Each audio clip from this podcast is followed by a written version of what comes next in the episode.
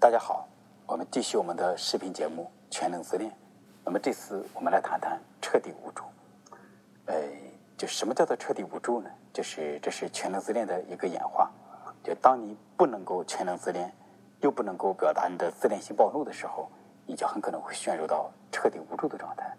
彻底无助的时候，你感觉自己一动都不能动弹，觉得浑身就是瘫软无力，简直什么事儿似乎都做不了。关键是，就是不仅仅是彻底无助。当你在彻底无助无助的时候，你有时候你会感觉，似乎有一种力量在压制你，它压得你一动都不能动。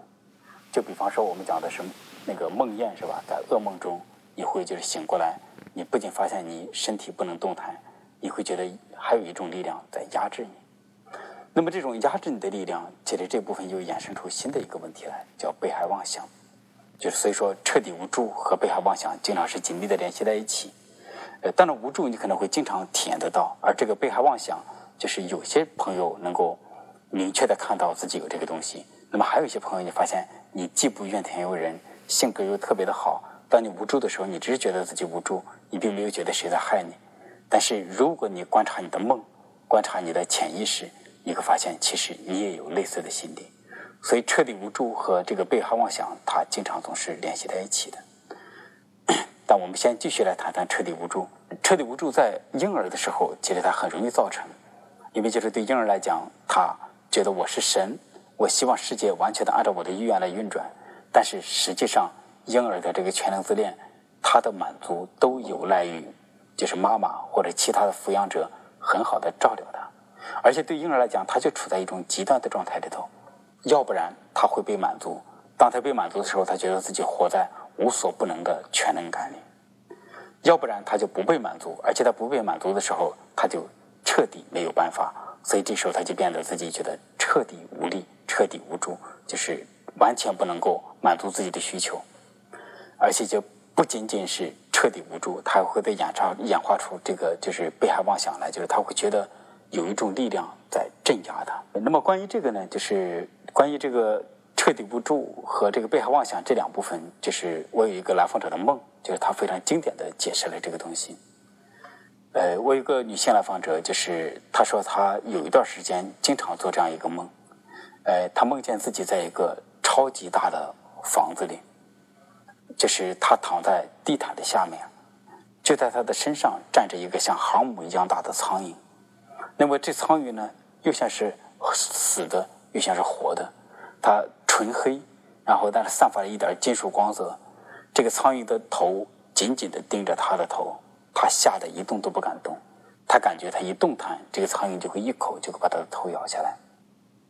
那么在这个梦里头，首先我们来讲怎么理解这个梦呢？就是，呃，当然我试着让这个来访者自己来理解这个梦，结果他理解了很多次，发现不行。后来我就对他说。我说这像不像是一个婴儿的梦？你看，这是无边无际的房子，航母一样大的苍蝇，而他自己关于本人的感知又并不是很夸张，所以这里面的时间和空间的感觉是扭曲的。实际上，这是婴儿的时候你会有的东西。婴儿对时空的感知和我们对时空的感知是不一样的。那当时我这样讲了之后，我这个来访者说：“哦，他说吴老师对的，对的。”我说：“那怎么怎么叫对的？你怎么知道这是婴儿的时候的梦？”他说：“就是。”这个房间外面是有人在说话的，就是是我的姥姥和我的妈妈在说话，而就是姥姥在她很小的时候过来带过的，所以这真的像是他婴儿时候的一种体验。那么怎么来理解这个呢？更精细的来理解这个梦呢？我是这样来设想的：设想这个来访者在婴儿的时候，他自己独自待着，那么不光吃喝拉撒睡玩的需求，他不能够照顾好自己，然后我们再设想。有一只苍蝇在骚扰他。那么，对于一个成年人来讲，你可以把苍蝇赶走，是吗？但是，对于甚至你可以把苍蝇给杀了。但是，对于一个婴儿来讲，他既赶不走这个苍蝇，他也不能对这个苍蝇做些什么。那么，当他的吃喝拉撒睡玩一系列的需求都得不到满足，而且这个时候婴儿都会觉得是有外在的一个魔鬼一般的力量把他的这些东西给剥夺了，在压制他，让他不能满足。然后同时又有一个苍蝇，像是一个灵活的东西，在不断的骚扰攻击他。可能结果在某一瞬间，他作为一个婴儿，他就会在突然之间有了一种恐惧，他会觉得他所有的无助、所有的不幸、所有的问题都是这个苍蝇导致的。这不再是一只苍蝇，而它像是一个恶魔来攻击你，而他还完全不能动弹。那么这个来访者他讲了他的梦之后，我当时就首先我有一种感慨，就是我说天哪，这似乎是对中国一种很深的写照。因为这是我后来提出另外一个词，但是我们以后再详细的来讲这个叫呃绝对禁止性的超我，什么意思呢？你活在中国，就你会有这么一种感知：你左走不对，右走不对，前走不对，后走不对。你必须待在原地，然后当有人对你发号施令的时候，你才去动弹。就总之，你的所有的自发性的举动都像是错的，而必须是有人规定了你怎样，你按照那规定去做，这样才是安全的。就比方说，在中国的事情里头，有一件事是匪夷所思，就关于防卫过当，就是经常有这样的报道。就比方说很夸张的，我知道就是有这样的一个事情：一个流氓，就是农村里的恶霸。他闯到一个妇一个女性的家里，去强暴那个女人，结果在就是在强暴的过程之中，这个女人就就是狠狠的，就是就是就是伤害了这个，就是把这个恶霸就是打伤了，就是后来又把他弄得就是弄得伤比较重，呃，我当我有点记不很清楚，是不是把这个人给杀了还是怎么样？结果判他就是防卫过当，而且判了他挺重的，就是很长的，就是监禁。我当时很震惊，我当时看到这个信息之后，我想，这是他妈的什么事儿啊？难道在这个时候，作为一个女人，她还有有能力要去，就是不仅要反抗，她还要保证自己不要伤害到那个人们？所以，在中国，你会经常发生这样的事情，就是如果你在反抗伤害你的这些恶霸的时候，伤害伤害你的这流氓的时候，如果你伤害过分，还经常会判你刑。那个尺度怎么把握呢？因为。你没有资格把握这个尺度，法官才有资格把握这个尺度，所以就是这就给了你一种感觉，你似乎怎么做都像是不对的，就是你的所有的自发性的举动一出来，就好像有一只苍蝇就会啪把你的头给咬下来。如果我们再想象这个苍蝇是什么，我我后来把这个又继续引申，你活在中国还有这种感觉，国人都非常喜欢八卦。议论是非，而且议论是非的时候，经常也藏着这么一种状态：你是错的，你就该死。所以，就是我们不不仅仅是议论是非，而且也有这个自恋性的暴露的东西在里头。就好像，你不符合我的想象，我就是恨不得咒死你。所以，就是如果你发出这样的八卦的声音的时候，你其实就也像是这个苍蝇的一部分。所以，我记得我们活在中国，经常有这样的感知，就好像外部世界就在对你嗡嗡嗡嗡嗡嗡不断的在议论，而且你怎么做都似乎都有点不大对。其实，我想这就是这个绝对禁止性的超我。那么以后我会非常详细的来讲这个部分。那么这是婴儿的很重要的一部分，本来是他赶不走这只苍蝇，就是本来是他不能够完成自己的吃喝拉撒睡的需求，呃，但是这个时候他就觉得像是外部有一种力量。就是死死的把他给压制住了，导致他这样子。那么，其实我们很多恐惧都是来自于这个东西。就比方说，我有朋友，他经常做梦，梦见一只老鼠像一只恶魔一样，就是变得非常夸张，要过来攻击他。那么后来结果就是，我试着让他放松，就是半催眠状态之下，然后去感受这个梦，结果他就隐隐约约记起。但这不是我暗示的结果，是他自己自然而然隐隐约约记起。就在他很小的时候，他经常一个人躺在家里的那个炕上，结果有老鼠在咬过他。那么后来就是我就让他去求证这件事情，结果他回到家里问他的父母，然后他的父母说，的确他小时候经常被一个人放着，然后就是在他的那个床的旁边就是一个斑驳陆离的那种就是农村里的土墙，而且确实家里有老鼠，就是但是老鼠有没有咬伤他，父母就不记得了。所以我会这样讲，就是说，如果你把婴儿放在一个孤独的状态里头，其实就意味着你把婴儿交给了撒旦，交给了魔鬼。因为婴儿就处在这两种状态里头，要不然他的全能自恋得到满足，他觉得他是神；要不然他的全能自恋得不到满足，就是他就这一刻他就觉得，或者他变成魔，或者他觉得外部有一个魔鬼在镇压他，让他的需求都得不到满足。所以就是彻底无助和。这个被害妄想经常是这样一种这个演化的历程。那我继续刚才这样讲呢，似乎觉得大家觉得这个事情有些夸张，就是对婴儿来讲，就是呃，好像不一定有说服力，因为也许你是在比较好的状态之下长大。那么接着我再讲一些，就是呃很小的事情，大家就会看到养婴儿真的是需要很费心费力的一件事情。我曾经在网上看过一个视频，那个视频是讲的一只小狗，那个小狗明显是刚出生不太久，就是在都站都不能够很好的站稳。结果那个小狗就是那个视频里头，它先打了一次嗝，啊，这时候你就发现这个小狗似乎在做一些努力。当然这是我的投射，我感觉这个小狗就想控制自己打嗝。结果它又打了一次嗝，当第二次打嗝的时候，这个小狗就突然之间就开始就开始叫。而且在叫的时候，它就好像在外部世界这样盯着外部世界这样叫来叫去。那么它在干嘛？那么这是一个很经典的事情，就是呃有打嗝的这个事情发生了。小狗先做了一次努力，他想控制住自己的打嗝，结果他发现他控制不住。当第二次又打嗝的时候，就意味着他的意愿被挫败了。那么这时候就相当于，其实小狗也是有全能自恋。他想控制他的打嗝，他觉得我一控制打嗝就该停，结果打嗝又次发生，然后他的全能自恋受到了就是打击，他这个有自恋性暴怒就会出来，然后他就冲着外部世界就开始这样狂叫。那么他狂叫的时候，不仅是有自恋性暴露出来，也就意味着他似乎在觉得外部世界有一个魔鬼似的。这是怎么回事呢？就是说，小狗它想控制它的打嗝。他发现他控制不了，那么这时候小狗有了这么一种逻辑：既然我控制不了这件事情，那么应该是有另外一个力量在控制打嗝这件事情。而且因为打嗝是不舒服的，所以另外那个力量是对我有些恶意，就是主观恶意动机的。所以他要冲着外部世界去叫，他好像想吓唬那个外部世界攻击他的那个恶魔。所以这时候大家就能看到，就是这个小狗的这个例子也是很经典。全能自恋，他想控制打嗝，然后失败，出现自恋性暴怒，然后对着外部世界叫，就是他觉得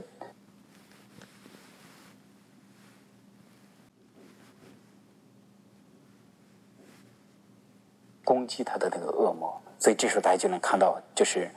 这个小狗的这个例子也是很经典。全能自恋，他想控制打嗝，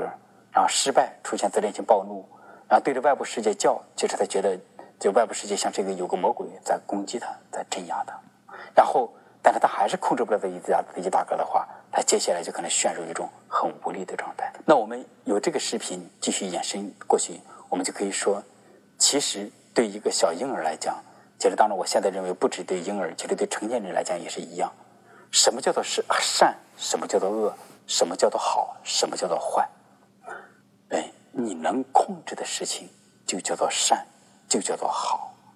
你不能控制的事情就叫做恶，就叫做坏。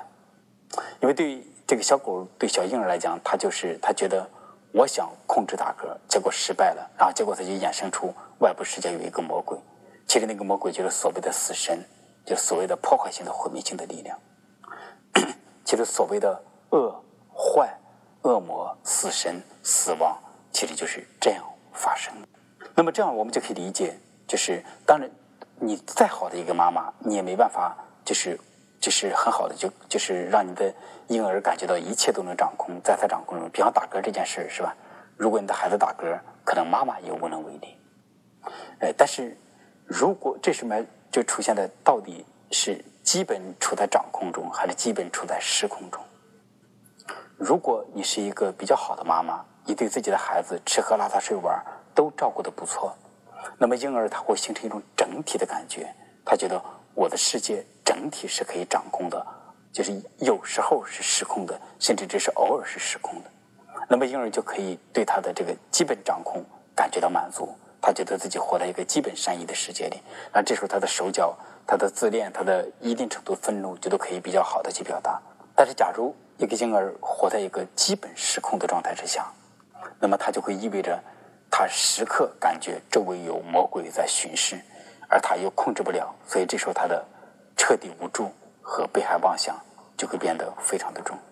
那有刚才我们讲到这个控制和失控，接着接着我们就会看到，就是在生命的早期，在婴儿经常处在一种他的能力非常非常弱的状态之下，我们真的是很需要非常非常好的去照料一个小婴儿，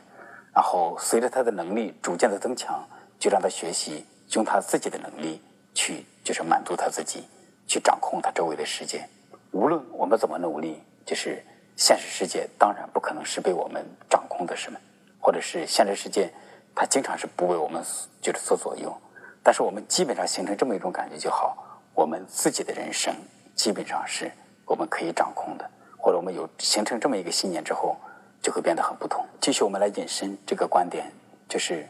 对婴儿来讲，控制就是善，失控就是恶，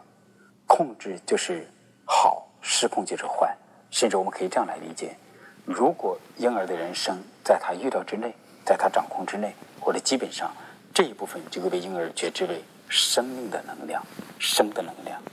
而失控的话，婴儿就会生出这个就是魔鬼来。比方说失控的时候，他觉得外部世界有人在攻击他，而且失控的时候，他也出现自恋性暴怒，所以就变成外部世界和他似乎都变成坏的了。那么这时候我们就把它看作一种就是呃坏的、恶的，甚至魔鬼的力量。那时候我们就看见分裂，这边有好的，这边有坏的。接下来我们再讲讲，就是 彻底无助和被害的，就是他们的之间的能量的关系。对，就像我们之前一再讲的这个比喻，是吧？就是我作为一个能量体，我要向外延伸我的能量。就是而对婴儿来讲，它是一种全能自恋型的，就是说我要延伸我的全能的能量。当这个能量受挫，它就往回走，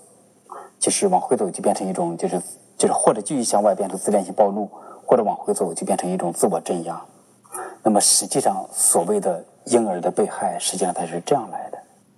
呃，当然，你对有一部分家庭的孩子来讲，确实，比方说你的父母可能会打你，可能会骂你，或者其他的养育者会对你这么做，所以你这个被害感就最初是真实的。但是，如果你是一个孤独的孩子，或者就算在这种家庭状态之下，那么你可能还经常有孤独的状态。其实，在孤独状态下的孩子，你甚至有最严重的这个被害的这种感觉。那么它来自于哪儿呢？其实就来自于全能自恋的这个能量的演化。我是全能自恋的，然后这时候我是神，我觉得这个整个世界应该完全如我所愿。当他受挫了，我就变成一种自恋性的暴怒。那么有些人就是就处在自恋性暴怒里头，但如果你把自恋性暴怒投射到外部世界，